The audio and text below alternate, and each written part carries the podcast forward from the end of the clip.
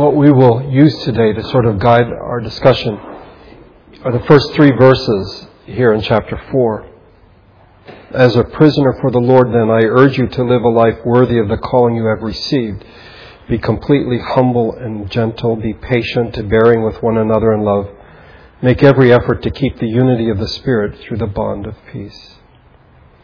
This is our fifth Sunday looking at the matter of ambition. But even before we start, I want to correct a horrible mistake I made last week in the sermon when I was referring to something that Martin Luther had said, something quite controversial, where he said, Sin boldly and confess boldly. But if you remember, I said, Sin greatly and confess greatly, which is what he said was controversial enough without me making it wrong. So, get that out of the way. Okay, to review a bit.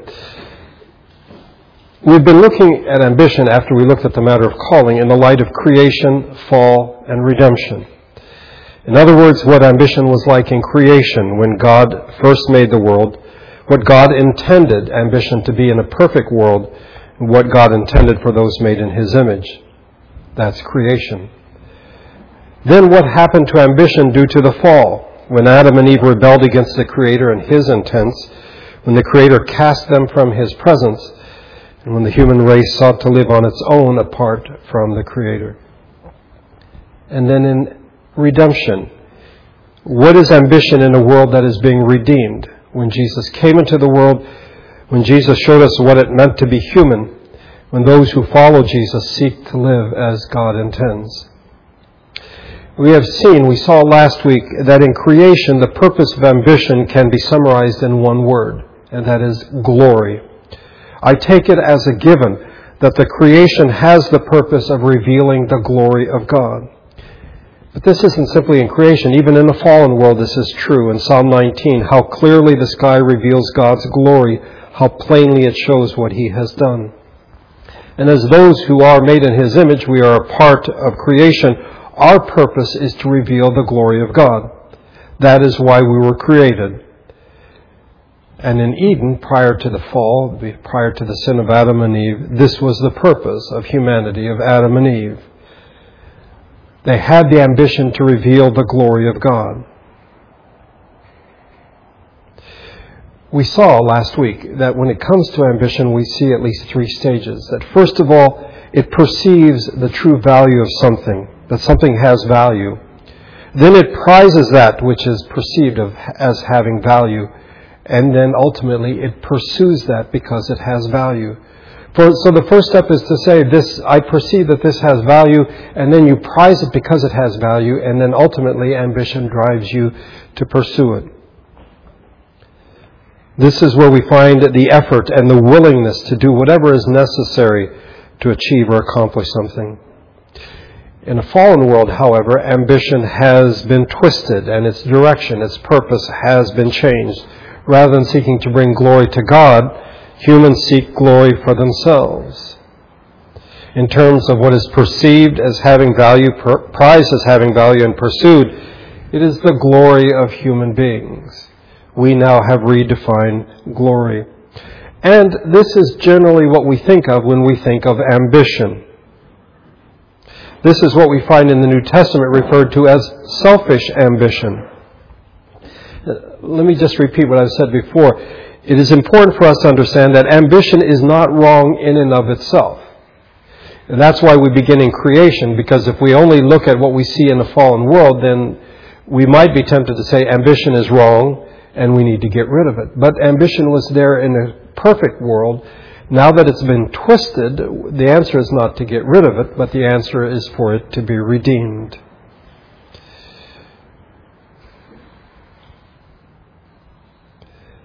Last Sunday, we spent much of our time looking at ambition in a fallen world, and I don't want to retrace my steps there. But I do want to mention one aspect. In our pursuit of glory, not God's glory, but our own, in which it usually falls short of whatever it was that we intended, we ended up being either depressed or we began to despair and because we don't want to live in that type of world, what we do is we lower the standard We lower the standard for which we are shooting for so that we know that we have a fair chance of attaining that goal. David Harvey has written a book called Rescuing Ambition, and he puts it this way Live a holy life? Impossible. How about a balanced and reasonably moral one? Done. Love God and others wholeheartedly? Forget it. How about a head nod to God and tolerance toward others? Done. Obey God's word as the rule of my life? It's too restrictive. How about leafing through it to find words that make me feel better about myself? Done. Last week after church, Guy and I were driving to lunch, and I had the radio on, and a song by Gin Blossoms came on, 20 years old, uh, called Hey Jealousy. And among its lyrics, if you don't expect too much from me, you might not be let down.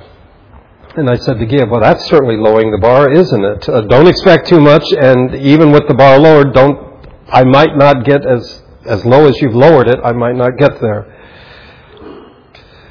But our failure to achieve greatness, what God intends, is far more dangerous than we might think. Because we change the standard set by the Creator, who has made us in His image, who has made us to be ambitious. Because of sin and because of the fall, deeply embedded in us is the desire to seek our own glory, to install ourselves as Lord over all, to be worshiped, to have fame and glory. But as we saw last week, in seeking and pursuing our own glory, we fall tragically short of the greatness of the glory of God.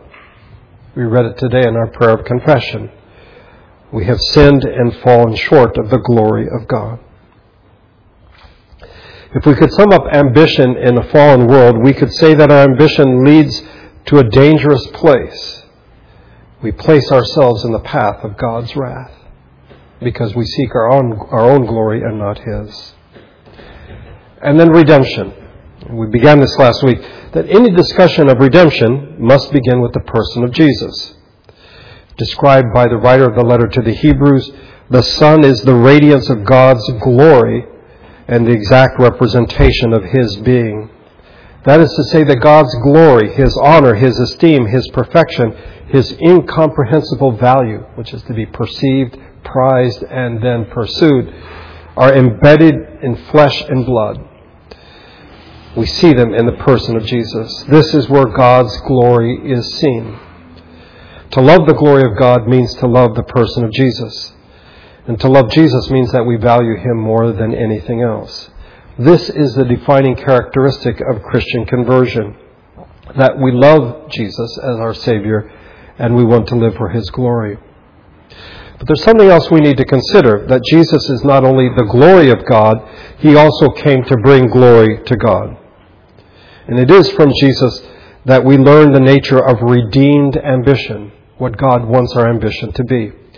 We saw last Sunday that Jesus rescues the motive of ambition, he rescues the obedience of ambition, and he rescues the joy of ambition. And just to review briefly, with regard to the motive of ambition, apart from the work of God's grace in our lives, our quest for glory, even if it is God's glory, is usually we are seeking for approval. We want people to say, You're doing a good job. In Jesus, our search for approval is over, or it should be, because in Jesus we are redeemed. I'm reminded of what Dennis Miller said in one of his routines about one of his kids at the age of two or three was sort of acting cute and you know just dancing around and, and, and Dennis said, Relax, relax, you got the job. You know, as much as to say, you know, we're going to keep you. And as God's children, I think oftentimes our activities are an attempt to get God's approval, and in Jesus, we are God's people. We don't do something so that God will approve of us. We already have that in Jesus. Instead of wondering what others think, we can strike out boldly, and I think this is where the Martin Luther quote came in, with ambition to walk in our callings to the glory of God. Instead of fearing that we will fall short of our goals, we will, or that God will somehow be displeased with us for our imperfections, We can and we should be ambitious. It is in Jesus that the motive for ambition is rescued. I don't do things to get God's approval. I already have that in His Son. With regard to the obedience of ambition, in Jesus we see the perfect obedience. We see the one who has redeemed us, is redeeming us from falling short of the glory of God, and He is the one who, by the power of the Spirit, enables us, He empowers us to be obedient. We are to be ambitiously obedient, knowing that in fact we may face the fact that our obedience will be misunderstood, or that our obedience will be ignored, or ultimately rejected. And then lastly, with regard to the joy of ambition, oftentimes in our attempts to make ourselves great, selfish ambition makes us small. In Jesus, we find the way to experience the true joy of ambition. We no longer live ambitiously for approval. We are to act ambitiously because we have approval. And the difference between the two? In the first, we have disillusionment because we're trying to get people to like us and to approve of us. And the second, we should be inspired because we have God's approval, therefore we can be ambitious. Do you want to find joy in your life? Be ambitious. Let's continue with the thinking or looking at the matter of ambition in a redeemed world. Before we look at ambition and redemption, I think we need to stop a moment and think or rethink redemption. What is redemption about? I would argue, and in part this is why the text today, that redemption is primarily about who we are not what we do or accomplish. I think that we tend to focus more on action rather than on being. Like the rich young ruler, even though we understand that we are saved by grace, we want to ask, What must I do? That's how we see calling, that's how we see ambition. When it comes to the matter of ambition, we may think in terms of doing rather than being. In coming to our text today in Ephesians 4, we may read it in terms of doing rather than in terms of being, but I read it as Paul speaking of qualities like humility, gentleness, patience, bearing with one another in love.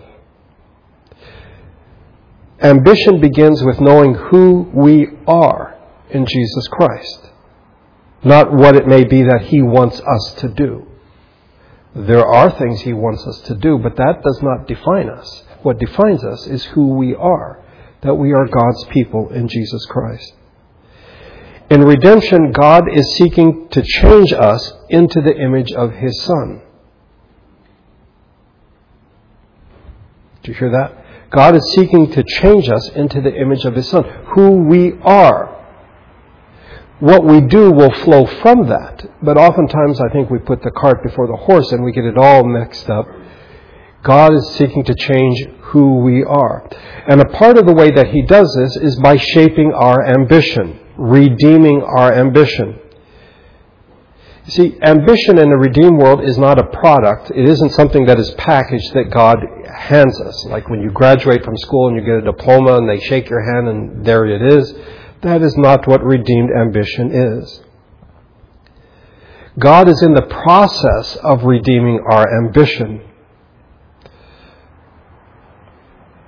And again, remember that the solution to our problem is not to get rid of ambition.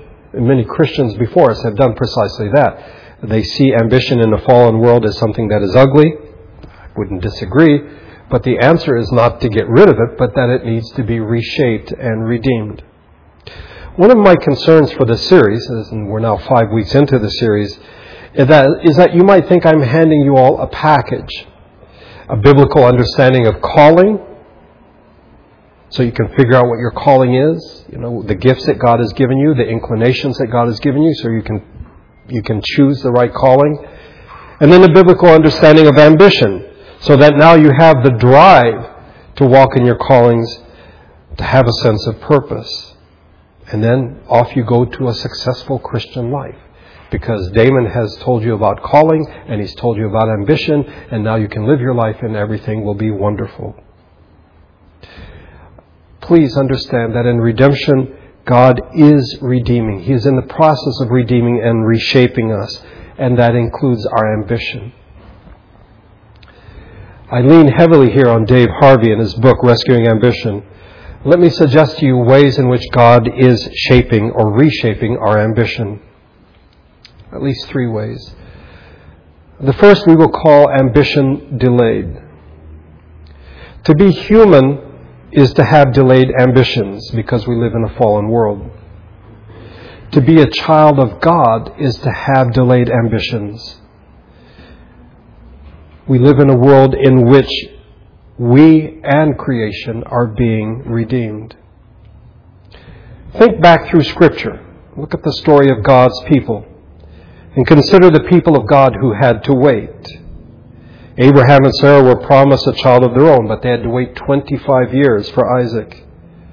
Joseph had a dream that his brothers would bow down before him, but it was more than 20 years before that in fact took place.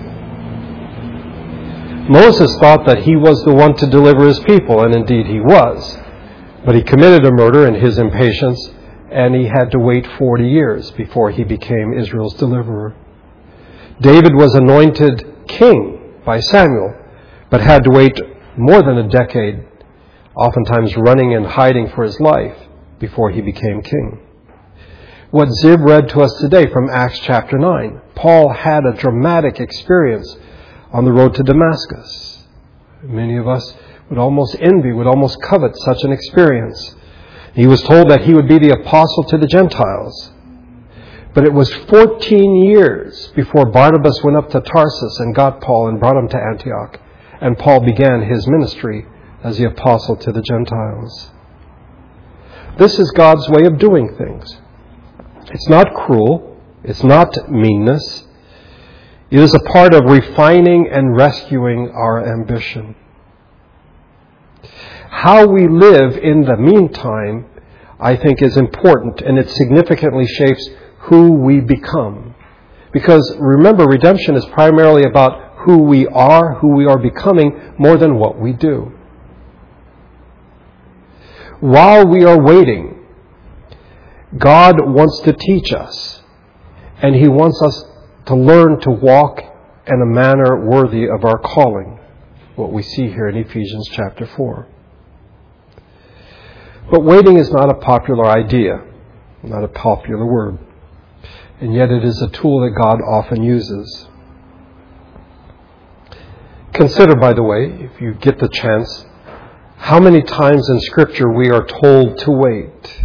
Psalm 27, verse 14. Wait for the Lord, be strong and take heart, and wait for the Lord. Psalm 37, verse 7. Be still before the Lord and wait patiently for him. Do not fret when men succeed in their ways, when they carry out their wicked schemes in Hosea 12:6. But you must return to your God, maintain love and justice, and wait for your God always. It isn't simply a matter of waiting, we are to wait in faith. In Isaiah 64, since ancient times no one has heard, no ear has perceived, no eye has seen any God besides you who acts on behalf of those who wait for him. But let's understand something that waiting is not a bus stop where we just simply sit there and fold our hands and do nothing while we are waiting. We are to keep walking as we wait, and we wait as we walk. What does waiting do? Let me suggest to you several things. First of all, it purifies our ambitions. We may be tempted to think if we have to wait that our ambitions will fade away and, and ultimately disappear. And indeed, that may happen. But I think not to those ambitions that are God given. God purifies our ambitions by delaying their fulfillment. The rough edges, if you wish, are smoothed as God works in our lives. Secondly, waiting cultivates patience.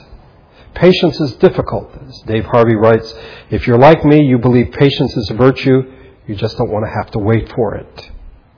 Impatience is the natural human state, I'm convinced. But consider this your impatience may cause you to replace God's schedule with your own. And then ambition, redeemed ambition, is perverted into demands, that we demand certain things from God. God has a rescue plan for our ambition. It's called waiting. And we should remember what we read in Lamentations 3:25. The Lord is good to those who wait for him, to the soul who seeks him. The third thing that waiting does, it redefines our definition of productivity. In our culture, time is money. So speed is essential. And so we would say we want something to happen quickly and we want it to happen efficiently. Success in our culture is oftentimes defined in terms of how productive we are. In fact, we may tend to see ourselves in the light of whether we are productive or unproductive. Therefore, if we're successful or unsuccessful. God defines productivity quite differently. He sees productivity in terms of transformation in who we are becoming. Remember, it's about who we are, who we are becoming, not what we do. We define productivity in terms of what we do. God sees it in terms of what we are becoming or who we are becoming. Waiting is oftentimes God's reorientation program aimed at our definition of success. He lovingly empties our misguided preoccupations with accomplishment and fills it with the ambition to know Him and be like Him. Perhaps by God's grace in the process of waiting, we may come to see that He alone is omnipotent, not us. That He alone is omnicompetent, not us. And that He alone exists without any need for rest. Waiting reworks our definition of productivity. And it teaches us, if we would learn, to connect our agenda not to personal achievement, but to God's glory. And then, in the words of Jesus, we can bear fruit. This is to my Father's glory that you bear much fruit, showing yourselves to be my disciples. Again, John chapter 15 is a dangerous chapter in our culture because most people see it in terms of productivity, being fruitful. Jesus sees it in terms of being transformed and becoming like Him. So that is ambition delayed. Quickly, ambition developed. This is the second way in which God redeems ambition. God loves ambition. If you doubt it, look at Genesis chapter 1, in which He said to Adam and Eve, Be fruitful and multiply and fill the earth rule over the earth, subdue it. As John was mentioning to us, uh, a woman who said, Can you imagine Adam and Eve staring at the planet and saying, What? We are going to subdue this planet? God loves ambition. It brings Him glory as He works through our desires to fulfill His purposes. God doesn't need us, let's be clear about that. But amazingly, He does use us. And to position us to be fruitful, He works in our lives, turning our desires toward His ends and developing our ambitions in accordance with His will. In the process, He is redeeming us. We are becoming what God declared us to be in Jesus Christ.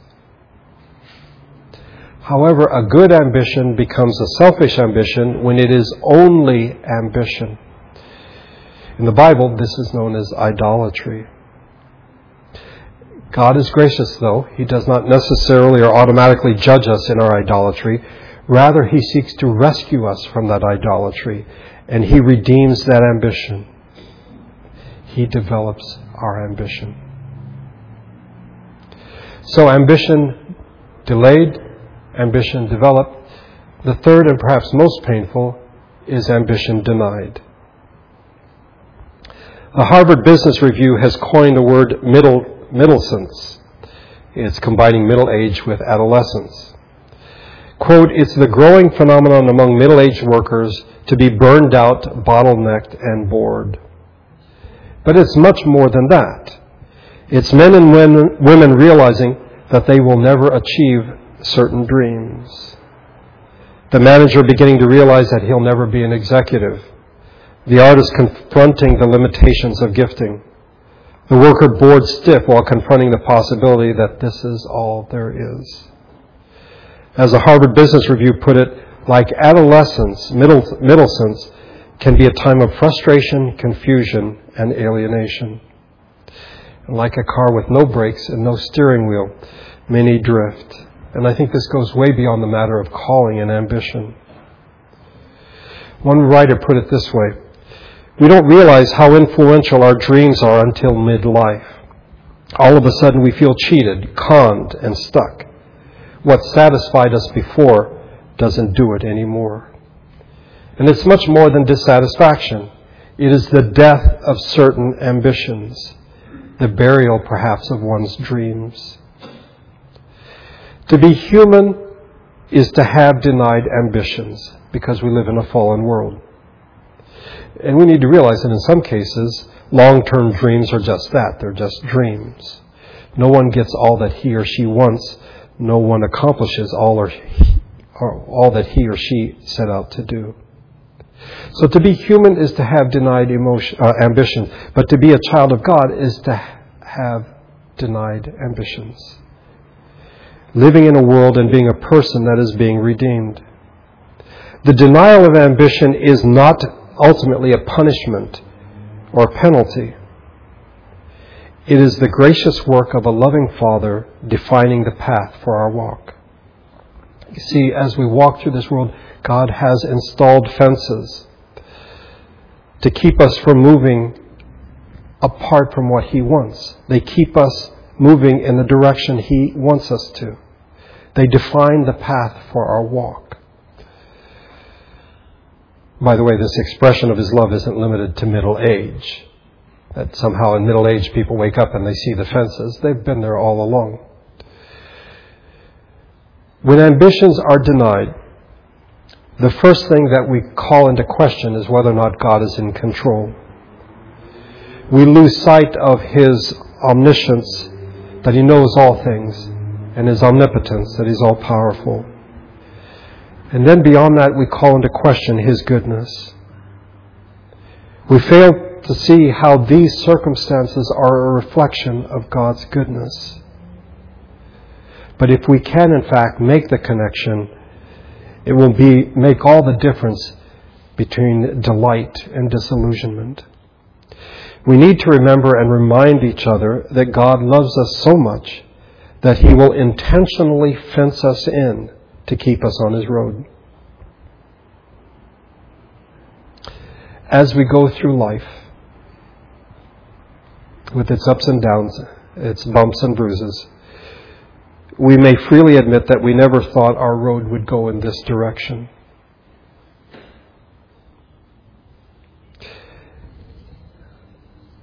let us be clear.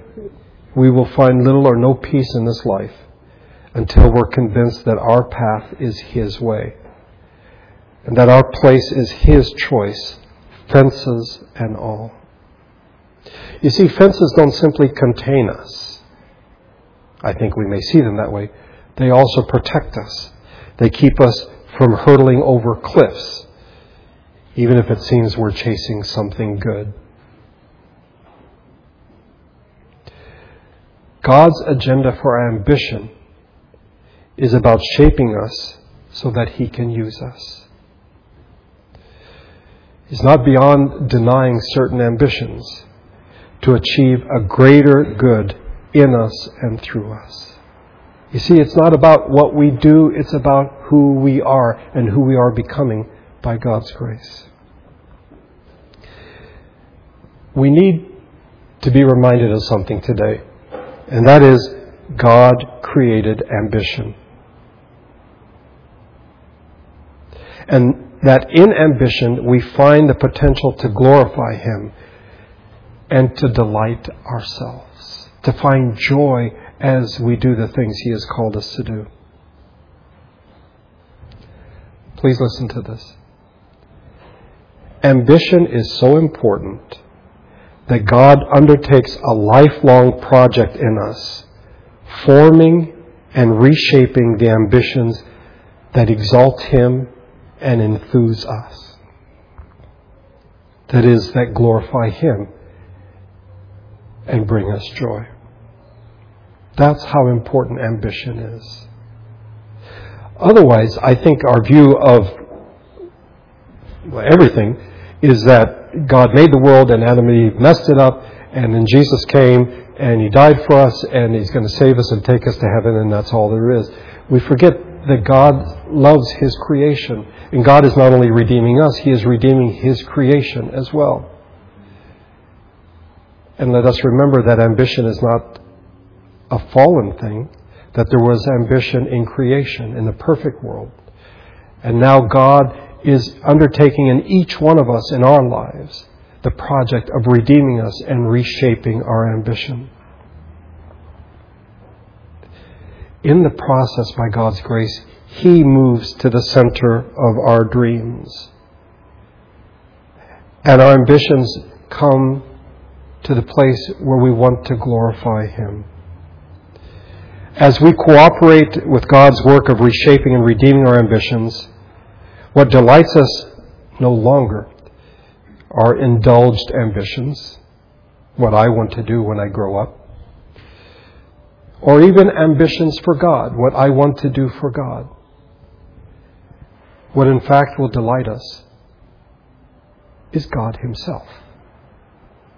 It isn't what we do, it's who we are. His people, His children. And He is in the process, because of the work of Christ, by His Spirit, in reshaping us. And part of that is reshaping our ambitions. Perhaps delaying our ambitions, hopefully developing our ambitions, and maybe even, in what might seem to be an act of cruelty, denying our ambitions. Because God is concerned about who we are and transforming us and out of that will flow our actions. Let's pray together.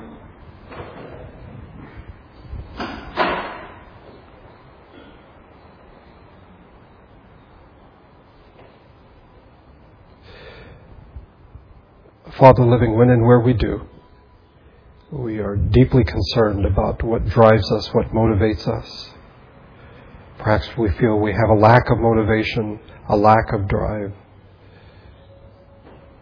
So as we go through the matter of ambition, perhaps we are looking for something that will light the fire under us and make us ambitious to do certain things. Help us to see by your grace that in redemption you are redeeming us, who we are, more than what we do. What we do will flow from that. You are seeking by your grace to transform us into the image of your Son. And that may mean saying no to us. It may mean causing us to wait. But may we never lose sight of the fact that you love us, that you are in control, you are all powerful and all knowing. And more than that, all loving. And you put fences on our paths to protect us, but also to direct us. Help us to see that where we are is your way. The place where we are is where you have put us. Sometimes it's easier to see this than others. I suspect when it's easier, it's simply because things are going the way we want them to. And it's difficult when things are not going the way we want them to.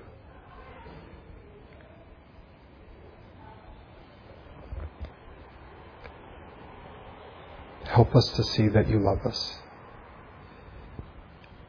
You have great ambitions for us. You are spending our entire lifetimes reshaping our ambitions. May we come to see this. And in the words of Paul, walk worthy of the calling that you have given each one of us. I thank you that we could gather today to worship you. I ask that your Spirit and grace would go with us as we leave this place. May we be lights in a world of darkness in the coming days. We pray this in Jesus' name. Amen.